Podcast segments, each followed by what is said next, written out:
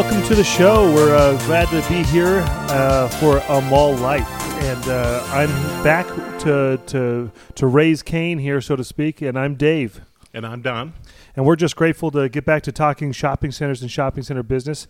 And uh, this week, we've got a special guest uh, coming with us. And um, I thought we'd take a moment to explain uh, some of, just for our listeners, some of the classifications of shopping centers because we talk a lot about, you know, super regional enclosed shopping centers, which means it's a fully built out mall, has a roof over it, it, it encompasses a large trade area. And then you have regional or community enclosed centers, which are, again, smaller malls, um, lifestyle centers, mixed use centers which mixed use tend to have hotel or office or residential as part of retail.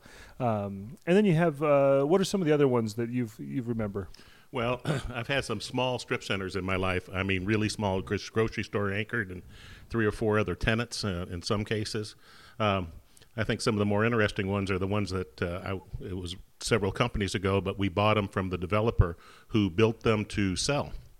And oh. uh, once you buy them, then you find out interesting things like they rolled up all the FF&E and the first round of inventory in the rent.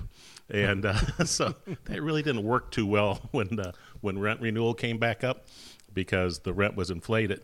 Yeah, and so we got a lot of different styles, and and uh, and so as you, as you kind of go through, and when you're in your shopping experience, you're looking at uh, what what is the customer experience. You know, lifestyle is much more enjoyable from a walking path, kind of how you would live your life, and be that Instagram model and and, and different pieces. In fact, uh, our guest today, I was uh, over a center uh, and and unbeknownst to me, uh, but as I was walking the center, when they grand opened this center, they had all the mall and the Crunch Crew teams put on their uh, put their name on a brick, and so then they would, I believe, it was part of a donation piece, which hopefully our guests can elaborate on. But um, but as part of the bricks, they put their names on there. And so I'm walking around here as I'm getting this new center, and I'm walking around and I'm looking at these, and I'm going like, "Who's this? Who's this? Who's this?" And the ops manager, who had been there for a long time, was like, "Oh, that's this, and that's this, and that's this person. Have you ever heard of that person?" And so I'm really pleased. Uh, because uh, that's our connection to this guest, and I think you knew him long before I joined. But, uh, but uh, I'd like to welcome Mickey to the show. Mickey, glad to have you. Yeah, thanks for having me, guys. This is uh, the show I've been listening to since episode one, and I'm excited to be, I think, your third guest on yeah. this one. Yeah, we're, we're super excited to have you, and and it was fun to see your name emblazoned. I'm going to just say the name of the property because we sold it a while ago, but La Encantada in Tucson. I remember walking it. And it's a gorgeous property, nice little luxury property, and I saw your name emblazoned on there, and uh, then I started hearing stories of you, which was like you know the legend lives on, and so I'm excited. To, I'm excited to hear things. Uh, tell us, Mickey, how'd you get in the business? how'd you kind of come up in it, and maybe a little bit about La Encantada too for fun. Yeah, absolutely, and uh, that that is a property that has a very special place that I'll I'll mention here. So, um, I got into the business about 20 years ago, and um, I was uh, as a kid, like many kids are, interested in law enforcement, and went to school for criminal justice, and found myself uh, just out of school looking for a job, and uh, took an ad in uh, or went uh, saw an ad and went into a job fair and got a job as a security dispatcher working the midnight shift uh, at a mall. Uh, and that mall happens to be the same one that you're at now. And oh, so cool. started that's cool. Started working that. there and uh, kind of was doing my thing, and ultimately had um, somebody that took an interest in me and uh, gave me the opportunities that I have today to kind of to learn and grow as I went.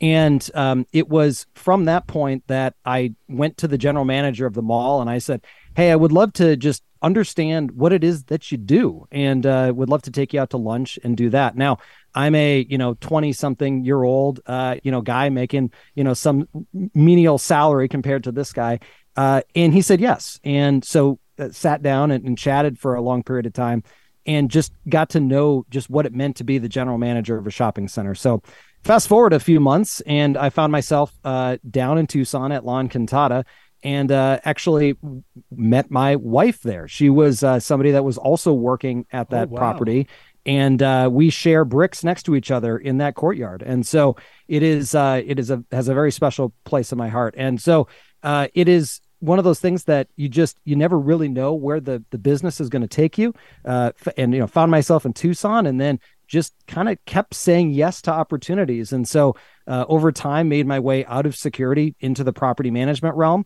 uh, and did that for uh, an extended period of time, moved around the country a number of places from Arizona to California. Uh, and out to the East Coast, and then took on a role in asset management. And uh, today I work on the technology side. That is awesome. I mean, that's that's soup to nuts. I mean, you started in security, and then now you're doing the IT side. I mean, that's that's that's incredible. That's well. That's awesome. when when you were working security, did they give you a pearl handled 38 with no uh, uh, training? They, they they did not give those out at the time. Uh, the the the standard issue equipment was uh, was basically a pen and a notepad, uh, which is how security should be, right? It's uh, observe oh, and report I, and make sure that you're taking copious notes as you go. I was hiring a security manager one time, and he was retired cop, and I said, you know, why would I want a retired cop? Because uh, you know this is more customer service than police work. And he said, all I have to, all I need to be the greatest security manager you ever had is a quarter. And I said, for? And he said, the payphone. So I can call and give the police a wonderful description and which way they were heading when they left the mall. And that, that's, that's all I'll need. And I thought, that's a great answer, buddy. And he was a great security manager. No, that's, that's awesome. So Mickey, so you've you've had all kinds. Of, I mean, you. I think I think that's one of the benefits of this uh, of this career and getting into it is that you you're you're you're basically saying you know if you say yes to opportunities, it takes you places. You can go all around the country and, and as you as you've demonstrated, East Coast, West Coast, and back. Um, so what what what were kind of some of the um, different property types that you oversaw in the different ones? Because Encantada is obviously a lifestyle center, but what are some of the other ones you kind of saw? Yeah, and mixed use uh, kind of became the the the shopping center type that I really started to to gain a good expertise in. And yeah, I started at malls, as I mentioned, and it was this opportunity uh, that came about. Uh, I think it was 2006, 2007 timeframe, and uh, it was a mixed use property. Um, you know, relatively small, 300,000 square feet of retail, 100,000 plus of office up above. Had a, some condos, but it also had a resort next door, and so getting to understand the mixed use side of the business uh, was really enlightening for me. And at that time, you know, not a lot of malls had been built uh, in the recent years, and so I thought, well, I should, you know, maybe give this a try.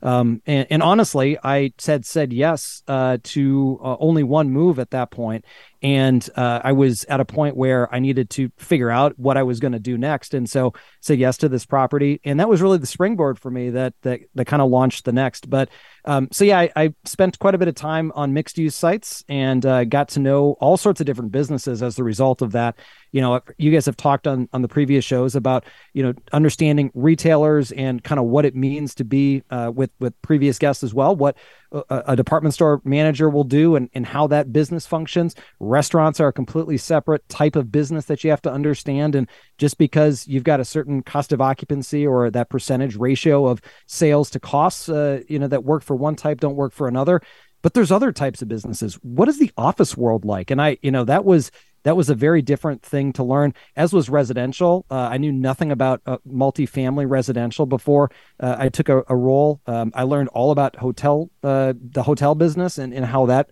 functions and and kind of everything in between. And when it comes down to it there's just so much dynamism and uh, you know excitement that goes along with all of these different types of properties and you you have to kind of find your way through to understand how you can fit in best and uh, you know there are certain things that I know that uh, at, at the time, you know, I think back on, I say, boy, I really didn't do that right because I was either naive or I didn't know what was going on. But you just, you kind of make your best, uh, you know, you take all the information that you can, make the best decision, and uh, hopefully it all works out. And generally it does. No, that's uh, that's awesome. Well, it was interesting when you were talking about how you got started and you started in security, then moved through and talked to the manager. You know, I think a lot of us, uh, there had to be that first person that took the chance with us. Uh, I happened to see my mentor uh, last week.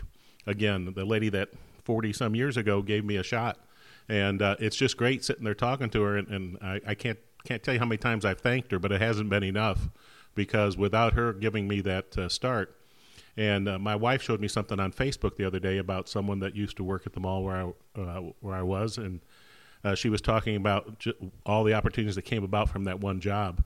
And uh, it, this is a people business, and I know you know we, it's referred to as bricks and mortar, but when it's all said and done, uh, bricks and mortars aren't that mortar isn't that exciting. The people are. and it's the people that make make it fun to go to work. It's the one. It's the people that give us the challenges. Not that buildings don't have their own sometimes. I've had a I've had a uh, when uh, we were selling the center. One morning, we had uh, the new owners there doing their inspection, and as the sun was coming up, we start getting calls about uh, roof leaks, and uh, we hadn't had that many roof leaks before. And as the sun continued to go up, we start getting more and more calls. And what we'd found was there'd been a hard frost that night. It was a Trocal roof, and it had shattered. So as the sun came up, it was melting and then the water was coming into the spaces. It was an interesting conversation for the for the people buying the mall when they were there the day that the roof failed. So uh, it was a Adds- it, it was an exciting time. Sure. So, Mickey, you you mentioned uh, that you got to do a mixed use property with a hotel, which uh, which I think is fairly unique in that a lot of times you have office, pretty simple. But like, what are, what's some of the differences that happen to you when you when you get the hotel added into the mix? Yeah, I mean, I think in general, when you you talk about mixed use properties, um, one of the things that, you don't necessarily realize is that you're really talking about a city uh, in and of itself, and um, you know, you've got the retailers that are there operating their businesses, you know, call it 10 a.m. to 9 p.m. You've got offices that are there from 8 a.m. till 5 p.m. and you've got people that are living there, sleeping there every night, whether it's in the the apartments or in the hotel. And so you have very little time to work. And if there's one use that's doing something that uh, could potentially be impactful to the others, it, it's going to happen because they they don't all play together nicely. So uh, I do remember a, a Sunday afternoon. Um, it was about noon, and uh, the manager of the local pizza restaurant had uh, reached out to security and they were complaining of feathers uh, falling from the sky and landing on the pizzas of the guests that were eating out on the patio. And so security responded and saw a number of feathers floating down from the sky and noted that they were coming from the hotel. And so they went and found the the hotel manager and uh, went up to the room and, and you know had a key with them. And so they went in and and what they found was uh, there was a photo shoot going on uh, inside the hotel room copious amounts of feathers flying around as they had a fan and they were blowing these feathers around this hotel room blasting rick astley's never gonna give you up in an extremely high volume to kind of set the mood you know as you do uh, for uh, for a photo shoot among feathers. And so uh, as you can imagine, the uh, the guests were asked to leave, and uh, the patrons uh, were taken care of for their pizzas. But these are the kinds of things that just happen as you uh, as you have these different uses uh, next to each other. That's awesome. That's awesome. I'm never gonna make you. So did you ever see the video? Is what I want to know. Yeah. Uh, I did not see the video, uh, although there were well, we had CCTVs are are kind of a GM's best friend, and I know not all shopping centers have them, but uh, boy, when you do, they are they are certainly helpful, and uh, the number of things that you catch on cameras are, are pretty impressive. Yeah, that made me think. We had a mall one time where uh, they'd put down a new tile floor, and there were a lot of areas where uh, there was problem with the tile, and the tile had broken, and they had gone through and and put tape over all the broken area areas because it's not like you fix it immediately. There was actually a lawsuit involved with this, and but they'd made it safe, and they had a person come to the office one time and complain about uh, they were using a, a uh, cane that they had caught it in one of the one of the chips and they had fallen. And we went back and looked at the CCTV and he had gone from space to space trying to get a piece of tile to come up. And when he finally got one up he laid down next to it. So there he was down for a second and then he got up and came in the office. And you know what's great on that one we just decided to show him the video immediately. It was like, you know, before we do this, can we just show you something here? And he left. But uh, without that, you would have been relying on what other people saw and what his word was. So yeah, it's uh, well worth the money. Yeah, but The, that's, uh, that's the- awesome. the things the things that are caught uh, on the cameras are are really amazing and you you talk about you know someone laying down um when you go go into a mixed use property uh, especially when you've got restaurants and you've got late night establishments the types of things that you catch on those cameras are are pretty impressive. Yeah, you know, I I remember we we got a we had a news story come out uh, once where they were trying the news was trying to come after the center, and I'm pretty sure it was that we had we had called the police on one of the news anchors. We just didn't realize it was a news anchor, but he had gotten so drunk at one of our restaurants late at night that he I believe he used uh, one of the one of the technology storefronts as a urinal. So it was, uh, it was, you know, so so he he was embarrassed and was like, they, he tried to just kind of come by and be like, you're you're not doing charitable donations, and he tried to come out away, and we were like, here's the receipts, have a nice day. so it was just kind of kind of crazy. Did you? Uh, well, I mean, obviously you've had plenty of shenanigans too, because I mean the hotel. Tell us a couple of crazy and overnight uh, shenanigans that you run into, because I I bet you've got a doozy of a couple of them. So yeah, I mean, if you if you think about anything that could happen in uh, in a property where tons of alcohol is being served all the time, uh, it- it's happened. It's been recorded. Uh, we'll start with things like sleeping. People just find themselves maybe with a couple too many and decide to go to sleep on a toilet in a bathroom, uh, at a bar, um, on the sidewalk. Uh, we once had uh, somebody that we caught that had fallen asleep in the middle of a street in one of the properties. Uh, but my personal favorite was uh, somebody had climbed up in a tree and fallen asleep in one of the trees on the property, and our team had to very carefully uh, coax this person out of the tree after many drinks. It was you know two three in the morning, something like that. But uh, there are uh, there are plenty of of things that are unmentionable uh, on this show that have also been recorded. Uh, as you can imagine, uh, people love to get romantic uh, when they have a few too many drinks. And uh, folks, there are cameras in uh, our parking lots, uh, in apartments, you know, communities, uh, in the back hallways, uh, stairwells, elevators. Uh, the number of places that you have found, we have found uh, people uh, enjoying themselves and others is uh, pretty remarkable. that is truly remarkable. uh, talking about people sleeping, uh, we had a mall in New York where we had ins- installed uh, some shielding around some hydrogen, uh, the, the uh, energy plants, you know, where you bring, only produce water out of the natural gas and hydrogen and uh, create electricity. And we had walled them in. there was some noise to it, and so we had a nice fence around it. Uh, some people came to the mall. Uh, there was three gentlemen in a car. One of them had been experimenting with mushrooms, as I understand it, and they left him in the car because he was in no shape to walk. So they went shopping, and uh, this guy got out of the car and decided on the second level of the parking lot to lay on the ledge and sleep because it was flat, it was cleaner than the asphalt. And uh, we got this call that they saw someone fall from it, and you really couldn't see it if you went by. And we went out, and this guy had fallen from the second level and just fell down into the gravel at the bottom. He was unhurt, but uh, it was a little tense there when uh, when you realized someone really had fallen from there. And my guess is, just as you've heard drunk drivers that come through accidents okay because you know they were relaxed. relaxed, yeah. Uh, this gentleman was relaxed when he hit the ground, but uh, uh, it could have been much much worse. Yeah, what, what, what's one of your favorites, Mickey? What what's what's one? Not, not necessarily sleeping. I mean, I I, I kind of want to know how tall the tree was that he was up. I mean, that's kind of you know, where where I went with that one. But what's some of your? Yeah, I mean, you know, it's uh it's funny when you think about like all of the I, I- I was as we were you know I was getting ready to to come and talk to you guys. I was thinking about all the different things that I've seen, and um, you know, one of the the ones that I, I remember stood out, uh, literally stood out was. Um, there was a woman one night walking with a group of, of what appeared to be friends, but we came to find out that uh, they were uh, customers of hers. And um, she had a, a, a very uh, decoratively painted shirt. I'm using air quotes on the term shirt, painted on her upper body, uh, basically leaving her completely revealed, and um, was escorting this group of people from uh, from a vehicle to one of the establishments there that had turned turned into a kind of a late night dance club uh, after hours. And um, this group had contracted her services uh, to take them to that, and um, we. She said, "Oh, I've got uh, you know authorization uh, to do this. Uh, I've been you know approved by management to do this."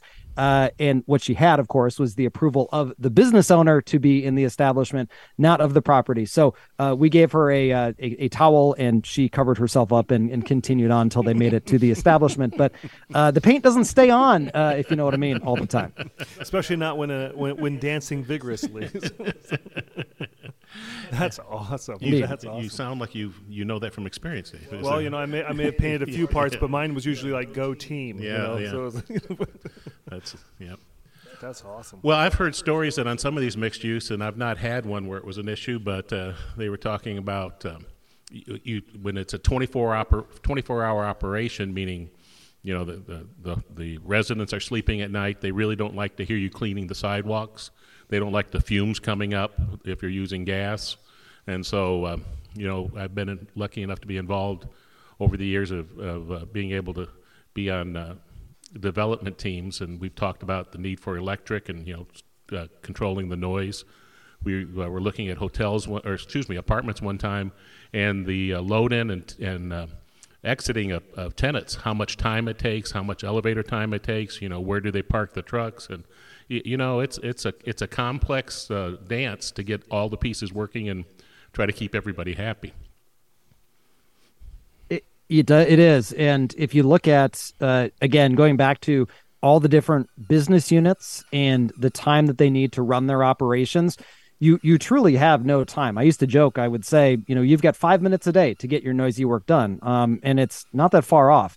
Um, it's usually, you know, 7 a.m. till 8 a.m. Like that is the period of time that kind of works for everybody. But if you think about it, if you're at a hotel and jackhammering starts, you know, outside the hotel at 7 a.m., you're you're not all that pleased. And if you're in an office and there's jackhammering going on at 7 a.m., you're an early arriver, you're probably not all that pleased. But when else are you going to do it? I mean, there's there's no other time to get some of this type of type of work done, and you know, and it's it's the inconvenience, uh, but it's also the um, you know whatever the values are of that particular use as well. So if you look at the person who rents an apartment there, that's that person's home. This is not just the place that they come to work. This is their home. This is where they live, they sleep.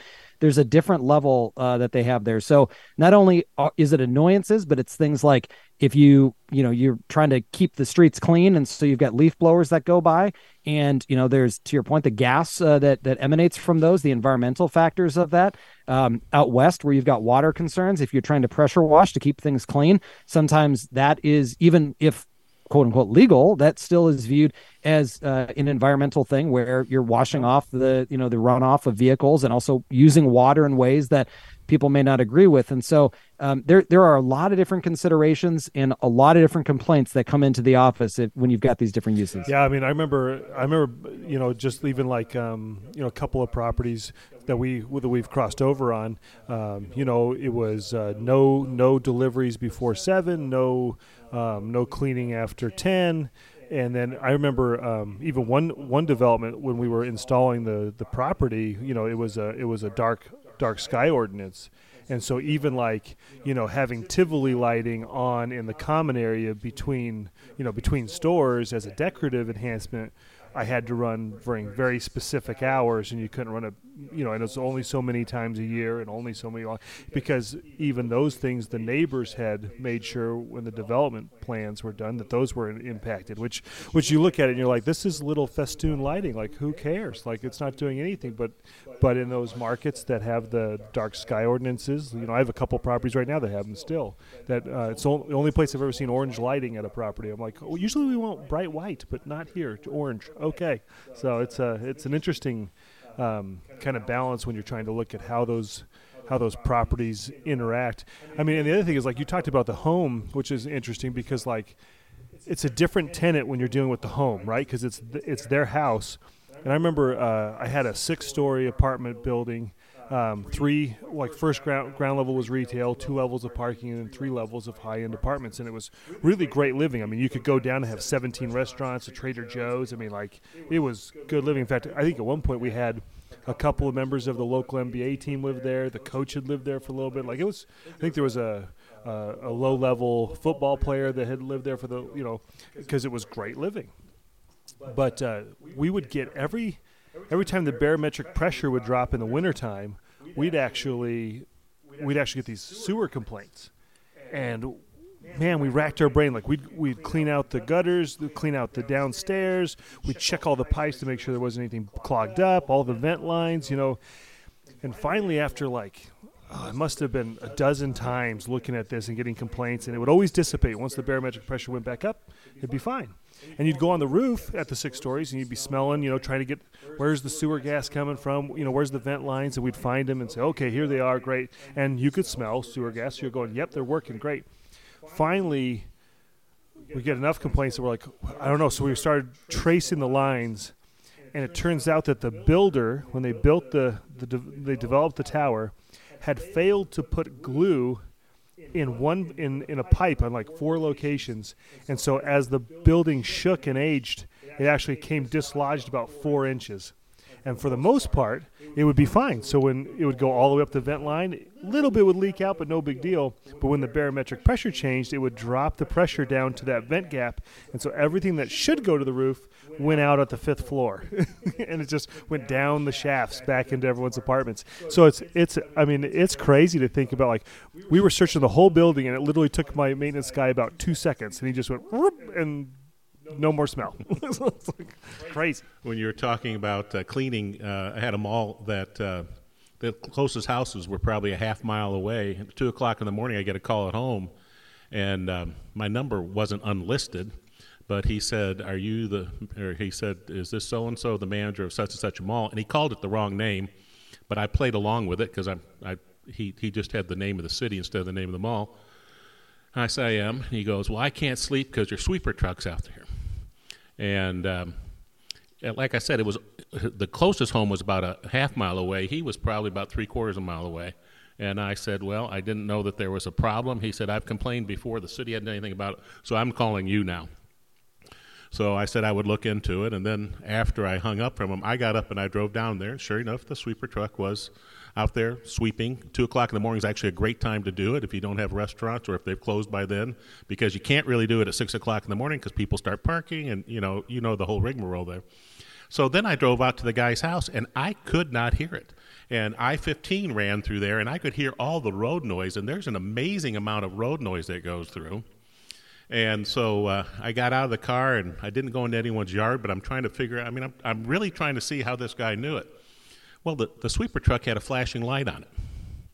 And so he saw the flashing light, realized it was a sweeper truck, and I think decided that all the noise must have been coming from that. So we did stop sweeping at 2 o'clock in the morning for about a week. And then we just had him turn off the light when he swept, and we never had any more complaints. So sometimes it becomes a problem in people's minds and not, a, not an actual problem. But uh, he was. I've got a good sweeper story for you. So the uh, the one thing that that you rarely see, or the person you most rarely interact with, is that guy who's driving the sweeper truck. To your point, he's there in the middle of the night. He's doing a job that doesn't really take a whole lot of inspection. You look out and you go, "Yeah, lot looks good," and uh, and you move on, and you pay the bill every month, and and so it is. Until you have a dust storm, and then you really know where that sweeper truck is going. You can see every single trail that he he's taking and every route that he's going on. And I got to tell you, the the routes that they go on generally pick up all that trash on the curb line, but they are not sweeping every square inch of that that shopping center. And and uh, we had a little chat with our driver uh, after we had that dust storm, and he drove through because of course they didn't know it was dark when they were sweeping, and so came back in, and we could just see you know the trail that they went on, and the vast majority of the lot. I've sw- I've uh, we've had malls before where we had the sweeper truck, and and uh, one Saturday my my uh, driver was off, and I said, "I'll just go down and sweep the truck." So I took my oldest daughter then, and we went down, and I'm sweeping the lot. And I didn't start at two o'clock in the morning because, well, because, but I was probably start sweeping about five, and about seven, uh, I saw an employee come into park and walk in towards walking towards the store to go into the store, and they did not park in the employee parking area. So I just pulled up alongside of them, and I hadn't showered or anything. I just had a, a boggin on. It was cold. And I pulled up and I said, Are you an employee of such and such a store? And they said, Yes. I said, You're not in an employee parking area. And he, she said, What are you going to do about it? And I said, Well, I hope you just go move your car because you want to save the spots up front for that. And she sat there and argued with me. And I wanted to tell her, I've got chains in the back of this. I can drag it back over there. But once again, uh, you know, prudence Exer- came. Exercise some decorum. Yeah. so I went ahead and went into the, uh, just, just left it. And Monday I made a mental note to call so Monday, the uh, the store manager and the employee came up to my office to complain about the the sweeper truck driver that, that told her to move her car and and said they were rude and stuff. And I said, you know, I happen to know this story intimately. I said I was a sweeper, and so uh, she moved the car, uh, and we didn't have any more trouble after that. But I just love it when they don't know who you are and. Uh, they sit there and try to argue with you, and it's it's it's just well, and frustrating. you were completely out of context. It was a very good Halloween yeah. costume. I mean, that was pretty good. You know, when you were talking about having all those uses, uh, you've got to have some ver- some good vertical transportation stories because uh, that has been the bane of my existence almost everywhere. Um, they, they always go down at the most inopportune time. Uh, rarely are they fixed as quickly as you would hope they would be. And uh, it didn't seem to get better over the years. I've been retired two years now, and I have to tell you, there's a couple things that I really don't miss. One is technology in the shopping centers. Uh, and I don't mean that to be disrespectful, but uh, merchant wired. Uh, I mean, I don't know if you ever dealt with that, and then you know with some of the others, it, there's challenges with uh, technology, but uh, the vertical is is just a nightmare a lot of times. If you if you go into most shopping centers, uh, th- generally the people will interact with the the escalators, elevators maybe every once in a while depends on you know if there are various phases in your life where elevators come into play it's when you've got young kids and as you age. Those are the two periods of time when most people find that elevators are are helpful. And there's a whole swath of your life where you just don't get an elevator unless you have to except when you've got those those you know i'll say high density uses. And um, there I've, I've been on a project before that has had uh, elevators that have been very, um, you know, I'll say integrated into the building. So where you've got retail on the ground floor and hotel through some of the middle floors, and you know, homes up above and, and condos up above, and in the elevators uh, generally are segregated or separated out in a way that allows for the uses to not generally interact too much with each other until they do. And there are certain fire life safety requirements for elevators to allow people, should they need to, to get on or off at certain floors uh, in the event of an emergency. And so uh, th- this one project, I remember the the elevators were they went literally all the way from the ground floor all the way up to the top of this building and passed through three different uses. And wouldn't you know, but uh, some mischievous, mischievous kids found their way into these elevators and figured out how to ride them and get all the way up to the top of this building and uh, were were found up there uh, a few hours later uh, having a, a, pretty good party uh, where they had brought up a number of you know of course as soon as you get up there you start calling your yeah. friends and you're like hey I got up here. I'll come and let you up and and we'll do all this stuff. And and so uh, yeah you've you've got uh, you've got those types of things. But um, yeah when you the other side of it is if they're not working you could have yourself some some pretty big issues. You know when you've got people that are uh, up on you know 20 plus floors in the air and uh, they are absolutely uh, beholden to that vertical transportation to get up and down because of their situation, uh, then you've got to make sure that those things are operating all the time, and that's that's not always an easy feat. Well, and definitely and definitely stressful when they go down because you've got kind of a limited time frame where it's like, you know, everyone gets out of this building at five o'clock, so I better hustle my bacon up and get this done. You know, we had them all once. Uh, we did an expansion, and there was one new elevator added. It was Acme Elevator, which I've never seen one before or since. It sort of had a cartoon feel to it of uh, Acme elevators, and it was covered by the the uh, developer, the builder's warranty for the first three years, I believe. And we had a ton of problems with it, and it was down, and we had called for it, and I'd heard radio transmissions to a security about letting them into the elevator room, and I knew they were there working on it, and I didn't really pay much attention to it. About an hour later, I get a call someone's trapped in the elevator. Just a one story, it only went from the first to the second floor. And so uh, I said, Well, go down and see if they're still working on it or what happened. And they went down there, no one was there. So I called Acme Elevators and uh, I said, uh, What happened? They said, Well, we didn't have the part we needed, so we came back. I guess we forgot to put the elevator out of service. And so someone got on it. it. it. came up, you know, halfway through. And so there was four individuals trapped in this elevator. I did not take that well. Uh, we went out there and we pried the doors open a little bit so we could actually see them. And there was four women in there who were not happy that they were trapped, but they weren't particularly concerned and they weren't and I said, I've got good news. I said, You're trapped. They're on their way back, and you know they think they'll get you out quickly. But for every 15 minutes you're in this elevator, starting now, I'm sliding in to each of you a $50 gift card. So you've already made $50 a piece. In another 15 minutes, you make another 50 and another 50, and they're laughing. We actually pr- pr- pried it open far enough. You know, you can you can wedge the doors open and that little plastic piece. We were forcing water through, so they had water. I, if they needed to go to the bathroom, we would have had another problem. But they all made $250 that day and they got off laughing. And I called the elevator company and I said, just, I don't know if this will uh, improve your response time or not, but you're losing $200 every 15 minutes because I am not eating this there for, for them to go through. But they got off happy campers. That's awesome. And just being able to react and respond like that. I mean, that's it's just masterful to to be thinking like that on your feet. And and that's what really makes, you know, uh, the job kind of fun is to be that critical thinker and to to to go after different ways to solve problems that may not be, you know, I mean, you could have easily said, Hey, the, the group is on the way and, and good luck. And they would have been, you know, not happy when they got off, but you took a the the ability of uh, you know, the, to your abilities, the things that you had at your disposal, and you said, "Here's how we're going to do this." And I, I, think about about that, and, and, gift cards are their manager's, you know, best friend too, uh, or the ability to offer things like, um, you know, parking when you've got controlled parking scenarios. If you've got somebody who's not happy about something that's happened to them, to you know, to be able to offer them, you know, a free a free parking, and it's it's never free, of course, but it's you know something that takes it, you know, helps take that sting out of whatever it was that they were doing, um, and and you can absolutely you can you can do things then they can walk away and, and be very happy about what has happened with them. Yeah, uh, uh, this we we were having a meeting. Uh, we we purchased the mall. There were some issues at the mall shortly after we bought it, and there was uh, some public meetings that came about after we were meeting with the local.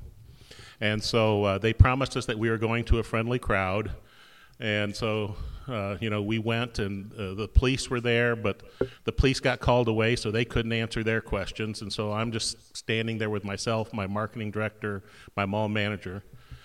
And we're before a, uh, a crowd that I wasn't really looking forward to being there without the police because the police were the main part of that discussion was going to be.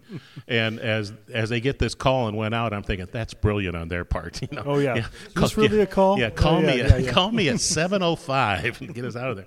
So um, they had promised it to be a nice group, and so before we went up, the uh, the the the president of the association stood up and said, "By show of hands, how many people here won't shop this mall?" And of the 70 people, about 30 of them raised their hands, and they had some misconceptions, but. Uh, so I walked up and you said thinking on your feet and and the quote that came in the paper was not one that I was particularly proud of, but the first thing I said when I when I was there, I said by show of hands, who who said they wouldn't shop here? And those 30 people raised their hand again. I said, okay, for those of you who have raised your hands, you get two questions. Everybody else, I'll answer as many questions as you want. But if, if you're not going to shop there, I don't want to spend time with you. And everybody laughed. So, but the other funny part that came of it is that there was a parking fee of three dollars, and it was there whether you were there 15 minutes or all day. Three dollars. So it wasn't terribly expensive. It was very easy to manage the program because the fee was three dollars. And so they just started arguing, and this person was saying parking ought to be free. We can't believe you charge three dollars, and she just kept going, going, going, going, and finally I reached in my pocket and I grabbed six dollars and I took it to her and I said, "Ma'am, I'll pay for your next two shopping trips. Send me your receipts after you shopped, and I'll I'll probably pay for your parking going forward." And it's she stopped complaining and everyone else laughed and I got out we got out alive that night but uh, that easily could have gone wrong but we had some free parking passes and to your point even the politicians that were there wanted those free parking passes. They were worth three dollars. It wasn't. Oh, yeah. It wasn't like it was a twenty-five dollar one of those you know fifty dollar parking things. But uh, it's funny what people perceive as value. Well, we, you talk about parking, and parking is such a, a big part of the shopping center experience because it is the first thing that it, it's your first experience when you get there, and it's the last thing that you think about after you leave and um, there are there are a number of things uh, that you have to consider when you're managing how this parking is going to go. So you, have got you know a few hundred potentially merchants, uh, stores, businesses, and each one of those businesses has dozens or sometimes over a hundred employees that work for them. So you've got to figure out how to manage that cohort of people, and then you've got all of the, the I'll say the peak times where you've got all these people coming in. And so, kind of the the most uh, the easiest way, I guess, that most uh, shopping centers deal with that is through paid parking programs. Well, I had a situation one time where um, I had a, a, a, property that had uh, two parking garages and a, and a couple of surface lots, and all in there was probably 1,200 parking spaces. Well, we had almost 50 merchants, and when we quantified it, we had almost 1,200 people that were working at those locations. Now, it wasn't that they were all going to be there at the same time, but you had this, you know, potential crush of people, especially at peak times for the restaurants in particular, where you really had to to deal with uh, with a lot of people. And so um, we created this program that uh, was pretty uh, pretty proud of, where we basically put the decision on what you wanted to do, where you wanted to park back onto the employee. So we said, if you have to park in one of our parking lots on site, that's fine. It's going to be $200 a month. If you can park off site a less than five minute walk away at this parking lot that we've rented for you, it'll be $5 a month. Mm. And if you can take public transportation, we're going to pay for a subsidy for your public transportation card. And what it did was it completely turned the tables on a problem and made it a really good functioning program.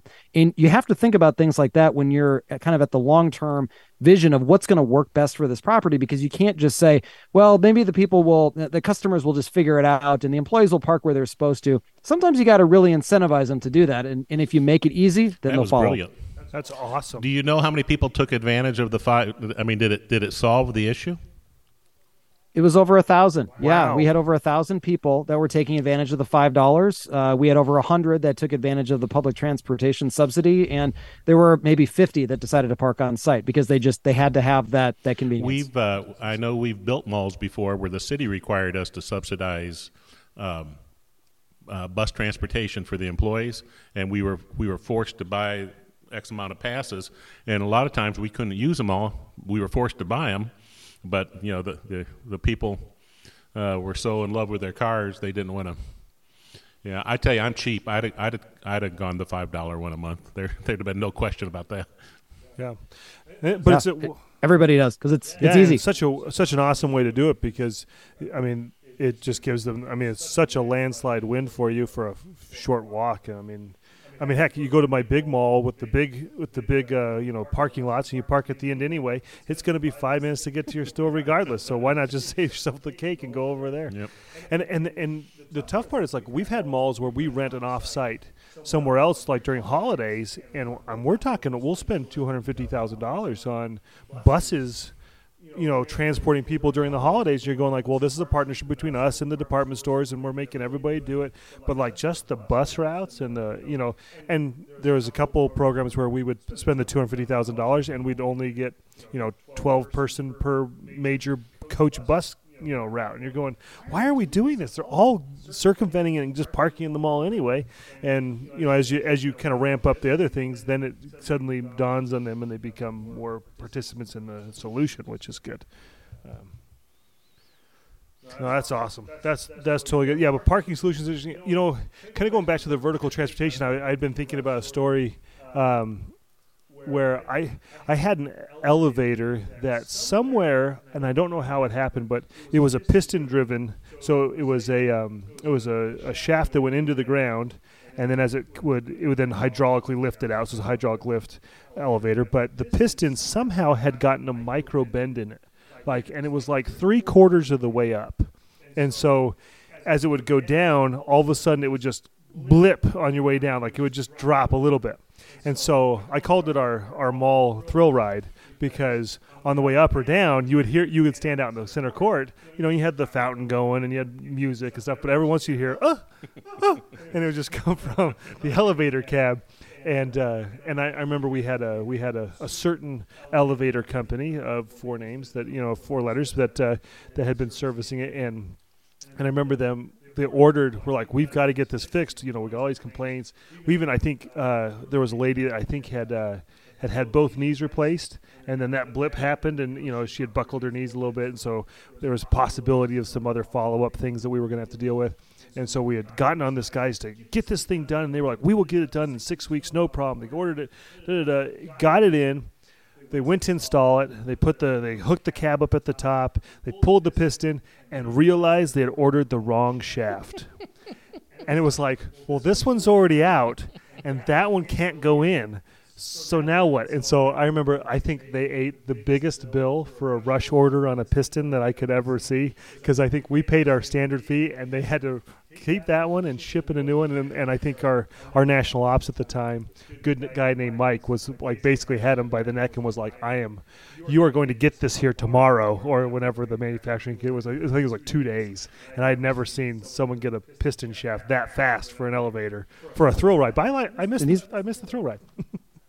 these are not cheap parts either. This is not like we're talking about a thousand dollar item or something like that. These are tens of thousands. Yeah, I mean, I think I think that elevator. You know, if I was put in the elevator new would probably be like a two hundred fifty thousand dollar elevator. You know, it's a big multi-person cab, and, and it was only a one floor. But I think the piston itself was, I think if it was an eighty-eight thousand dollar part, I think that's about what it was, and it was unbelievable. I mean, I just I can't believe that you like you had one job to order a piston and you missed it. Like it just was like you do this for a living.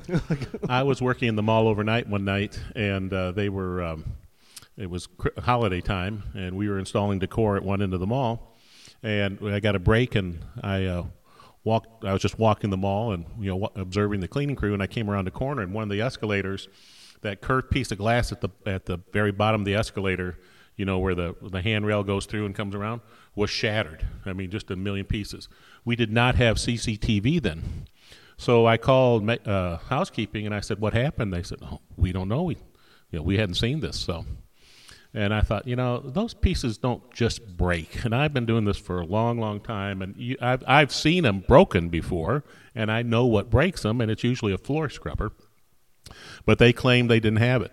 And what was a really problem here is it tore up 23 stairs. And for those of you who know escalators, Ooh. those cha- once that glass gets in there, one stair goes, and you know it keeps going. And so uh, they came in and they were replaced all the stairs and they got that they actually put a plywood piece in because they didn't have a piece of glass yeah because you, you, know where that piece of glass comes from right? Uh, florida. Yeah, yeah, yeah, yeah. well uh, they put it in and so i had the uh, the regional manager for the um, uh, cleaning company there with me and i years and years ago i got this brilliant idea. I went through and sprayed all the uh, the floor scrubbers and anything else they had on the floor with a fluorescent paint. So if they hit something, the mark was on there. Oh. And so, um, yes, they could repaint it, and you know, yes, they could clean it off, but most of the time they didn't. So if, the, if a kiosk was damaged, I just go look for the fluorescent paint. So I did not bring up to them what I was going to check on this, but uh, they started the elevator back up, and uh, as I was watching the handrail come along, I see the fluorescent paint. And I said, "Guess who's paying for all of this?" And it was it was uh, tens and tens of thousands. It might have gone over six figures. Ooh. And I said, "This one's on you because the only there's only way one way that could have happened, and that came off the floor scrubber." So, that's yeah, that, that was that was an expensive day for him. So that's a, that's a brilliant move to, to, to do that with your floor scrubber. That's awesome. Yeah, that's fantastic. Of course, now they've got them automated, and they guarantee they won't run into anything. And uh, when we were testing him, I kept jumping in front of him, thinking I'd get a workers' comp claim, and it always stopped. So I was really just a little disappointed. But well, Mickey, while we well, right before we wrap up here, tell us uh, tell us one of your favorite. Uh, last time we asked uh, one of our guests, uh, tell us kind of one of their favorite customer service stories. I was wondering, with all your variety of uh, people, luxury and office and hotel, did you have one a customer service story that was either really great or really terrible that you can recall? I mean, I, I think the, the maybe the good news is, is I don't really have uh, one that stands out more than others, but um, I, I, would say that for me the, the the most memorable thing was was making somebody's day when it was likely to go sideways. And if you uh, if you could ever do something for somebody preemptively, uh, that was always the right way to do it. So I had a um, a parking garage, a private parking garage for two uh, vehicles, maybe it was three vehicles that were um, below uh, a retail space.